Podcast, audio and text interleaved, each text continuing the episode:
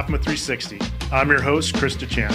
Today we're continuing staff interviews, and with me, I have our. I need to start over. What is your official title? I know you're a clerk. Yeah, so my official title is administrative director. Okay. If you can tell me what that means, you get brownie points for the day because not sure All right. we really know what that means um, in our structure. But So are you guys still recording? Okay, we need to stick with that. There you go. Okay, so thanks for joining I'm us today, turn bright Dusty. red. Okay. So uh, we're going to start out just with a few questions. The idea is with the merger, we're going to get to know each other, and you know, with Buckeye Valley coming in and AFMA, uh, we want to try to break down the timeline it's going to take for everybody to get to know just a little bit about everybody that we work with. So we'll start out first question: What was your childhood like, and where did you grow up? Uh, childhood. So I grew up in the San Francisco Bay Area, California. So about San Jose is about south from San Francisco. So big metropolitan area. Um, childhood was good. Mom and dad. I have a one younger sister. Um, so and I'm the oldest, of course. So um, it, was, it was okay. Childhood was okay. Okay, so you grew up there, went to school. You go all the way through high school? Uh, yep. So my husband and I, I actually went to high school together. So we graduated from Del Mar High School, and then from there, I put myself through school. So I went through junior college. Um, I had kids around that time, and then I went to San Jose State, and I finished um, all the way up to my master's. Oh, very cool. State. Okay, so you and your husband, high school sweethearts. That's a, that's Yep, a my husband cool and. I actually there's kind of a cool story there. So my husband and I are actually we met as children. So my grandparents lived next door to his mom and his stepdad, and so we grew up together. So Oh, we grew up on the same street, went to the same high school, um, and I I. I'm a little bit younger, so I don't think that we were really playing together very much when I was younger, but um, we definitely um, met up in high school. Oh, very Probably cool. about my sophomore year, and it's the way it is.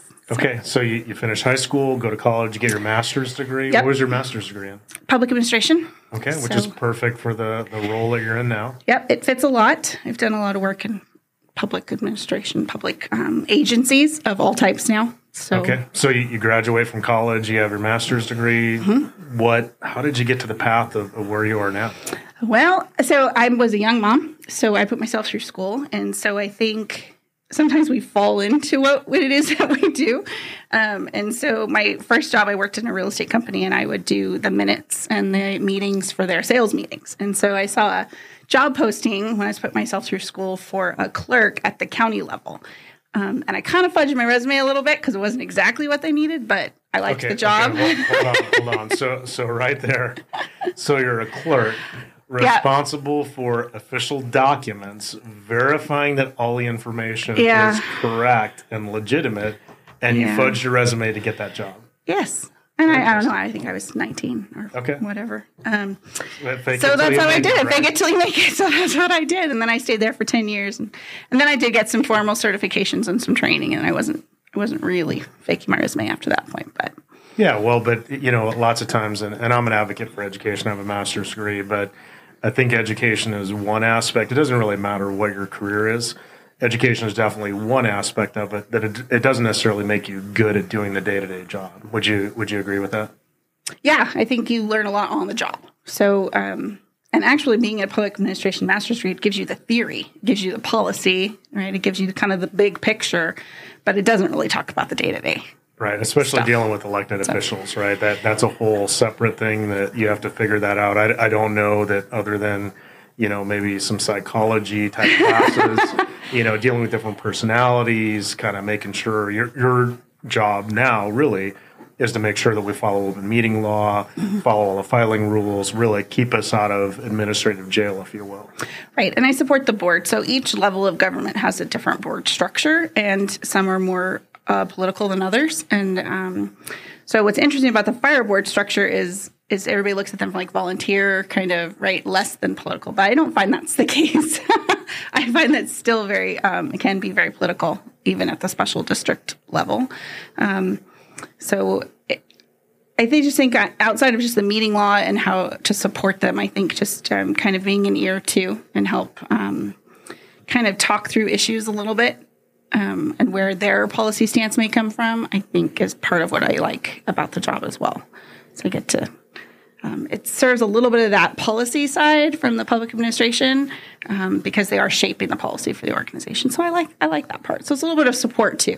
Sure, a little bit sure. of like I always liken it to a policy aid that you'd see in um, the county level or the city level. Right. So the there, there's the the rule side of it that you need to make sure we follow the rules, but there's the uh, personality management side, if you will, right, to make sure that we get things done when they need to get done. right and talking through their ideas right and what what may fit our organization or maybe they don't not ready to go out on a limb with yet. Absolutely, I think I like that part of the job. Yeah, helping to provide. We're not, you know, you, me, the fire chief. None of us are, are asking or telling them what to do, but we are trying to provide at least a recommendation, right, for Right. for how we feel we should move the organization forward. Right. Great. So you worked at the county level for ten years. So was Mm-hmm. that still in California? Yeah, that was all in California, and then I after that I left California to come here, and I uh, landed in Tempe. I was the deputy city clerk in Tempe. Um, I stayed there for about a year and a half before I came to AFMA. Okay. So having also worked in municipal government, um, the clerk's position is, is lots of times very interesting, right? I think you and I had a conversation when I first started here uh, that, you know, there were times the deadlines were pretty straightforward. And I know it's the same thing now, even for our board meetings, whether it's the Budget and Finance Committee or the AFMA board, North County, South County, now Buckeye Valley uh, Fire District. That is, they're all similar, but just a little bit different. Um, how does it feel? Because you, you have to kind of be the uh, the the principal or vice principal, if you will, right? Making sure that we follow through and we get you the information when you need it. Uh, yeah, there's a little bit of that. Um, but what's interesting about the special district world or fire district world, separate from the city, is the city. You know, by the time I got to city council, was largely the answers were made. Right? Like, I mean, people have had conversations already. There's been committees that talked about everything, and all everything went through an attorney. It was very structured, very organized. There was not a whole lot of influence the clerk had over that kind of stuff. It was more um, logistics, right? But in the fire district world, it's very different. So when I came here, I kind of had the um, took on the task of just kind of mimicking what we did in the city structure because we're growing and we are having a larger jurisdiction, so we need to be a little bit higher level. But but also like in completing our paperwork, right? Like answering the who, what, where, when, why in our paperwork rather than just having the initial conversation. Because five years from now, we're not going to remember what the conversations were. We're not going to remember why we did what we did or what we recommended. Um, and and I won't have samples to show the staff, right? So it's really important, I think, for us to build that paper trail, especially as we continue to grow. And I've had to um, kind of push that a little bit through the organization. I think there was a little, it's a changing organization. So I'm, I'm hoping that's what I was able to bring to the table um, and what we continue to do. So I know it's easy to say, oh, I'll just describe it when I get there, but that's not really the best practice in the way we, we need to go for a growing organization. Well, and when you look at it, and that's an interesting perspective, right? So I, I worked in the city of Glendale. The fire department was established in 1912, right? Mm-hmm. so the city structure itself had been around a long time. I'm sure it's the same with Tempe. Tempe was probably not too many years after after Glendale. The authority has been around since 2017, right?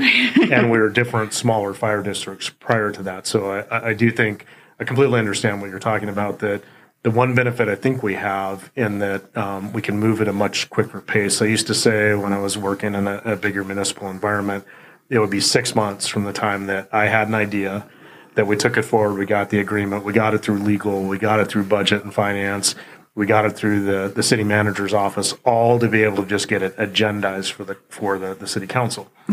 Our process here is much quicker, but unfortunately, I think to your point, we also don't have all of those layers of filters or tweaking that happens. So it's much more important that we give you a more finished product on the front end to then get it in front of our board. Yeah, and sometimes I can feel the rub a little bit. Right. So I go in and I'm pushing back and then they're pushing forward and I'm pushing back. I can feel that rub, but I think um, it is important to have that well thought out process and um, even slowing us down a little bit sometimes to think through the pros and cons and to what it, what it is we we're really, especially if we're developing new programs or if we're developing um, or taking over, you know, taking on new partners, right? I think those are really important. Absolutely. And, and I, I don't know if it was your experience in Tempe, but um, I, I think a lot of us, because, you know, to be at a higher level within the organization, we have to work at the lower level. And so there's times where, you know, we get used to dealing with an emergency scene. And, you know, the, the way we look at it as firefighters is there's a problem. we develop a solution, and then we move on to the next problem. And so I think we tend to jump around at times, you know, thinking, well, you know, here's a solution. It's just that easy. Uh, did you experience that at all in Tempe with like the police and fire departments? Because I think they're both structured pretty similarly. Um, yeah, but police and fire were like they were always the favorites in the room, right? So nobody was ever going to tell public safety no, or you know, slash their budget, or so. Um, you know, in a lot of what they did, they're jumping from fire to fire. They do that kind of on the camera, right? Like in public. It wasn't really for the city council meetings. Those were things that had to be happened in real time, right? right? So the stuff that went to city council was really policy driven. It was right. really, you know, contracts and programs, and it wasn't the, you know, the quick stuff that the firefighters had to do. Yeah. O- overall, though, I would say that you know when it comes to administration, like I think we're all kind of wired the same. That you know we don't if we want to get something done, we don't always understand like having to slow down just a little bit and make sure it's done right. But to your point, we're setting the structure and and really the base, you will, the foundation of who we're going to be long after you retire, I retire, Chief Burdick retires, Chief Dalton. So we really need to make sure that we we set it up the right way. Yeah, and hopefully, if we um, take on cities and they join us, then I think that structure that they're expecting, I think it'll be important for us to have it in place, um, and that they're comfortable. Yeah, a- absolutely, and, and and I do absolutely agree with you that you know as we continue to move forward and we get bigger, we need to slow down just a little bit, make sure that all of our processes are structured appropriately. So then as we get bigger, like you said, it's just adding on, not having to reinvent the process or, you know, the structure, if you will, to get bigger. Right. So like what we're doing now, I think it's important for people to realize what we're doing now is the boards never go away. You know, so we now have three partners, which means there's three different boards, right? Which know, there's there's like five different boards now. So that work that we do, um, I'll just, you know, in a clerk's office, right, in the quasi clerk's office, doesn't diminish when you increase partners. You're just multiplying.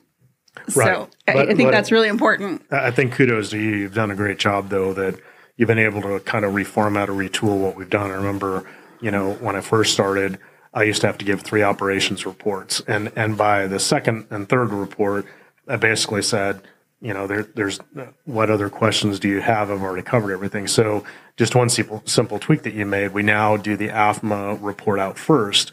So all of the other boards hear that, and then we don't have to replicate it or duplicate it across those other those other board meetings. Yeah. Well, hopefully, with the newer structures they're considering, I think um, I'm hopeful that that gets us even more streamlined, right? And only certain topics go to certain places, right. so we're not um, we don't feel so much of that duplication. So then, then if I understand it correctly, the AFMA board will still meet monthly, but then the individual fire board, so North County, South County, Buckeye Valley, will then just meet quarterly. Right, right, and discuss things in their jurisdiction, right, right. in their locations. And, and, so and then that's the goal. Yeah, to your point, um, it's not as taxing then on the board members because it is a volunteer position. It's not as taxing on them if they either have other things going on in their personal lives, or I know with Buckeye Valley, there are a significant number of the board members that still are currently employed. And so we don't overtax them of having to go to multiple monthly meetings that they have to figure out how to schedule. Right, right, exactly. Great. Last question I have that I ask everybody that I interview. Tell us one interesting or unique thing about yourself that people you know that you work with would not know about you. so that is so funny. I struggle with that question because I'm actually quite boring. But um, I think something people don't know about me is I'm kind of a history buff. So I love history and um, kind of a nerd like that. But um, I love all the history documentaries. I watch, um, I go to all the museums. I watch, um, I love historical fiction. So I'm kind of a history buff. Um, the Yellow Wife is really good if anybody wants to read the book. They like historical fiction. That was my latest um, addiction. And and on Netflix, there's The Last Kingdom, which is another really great Netflix series that if people are interested in history, they'd love.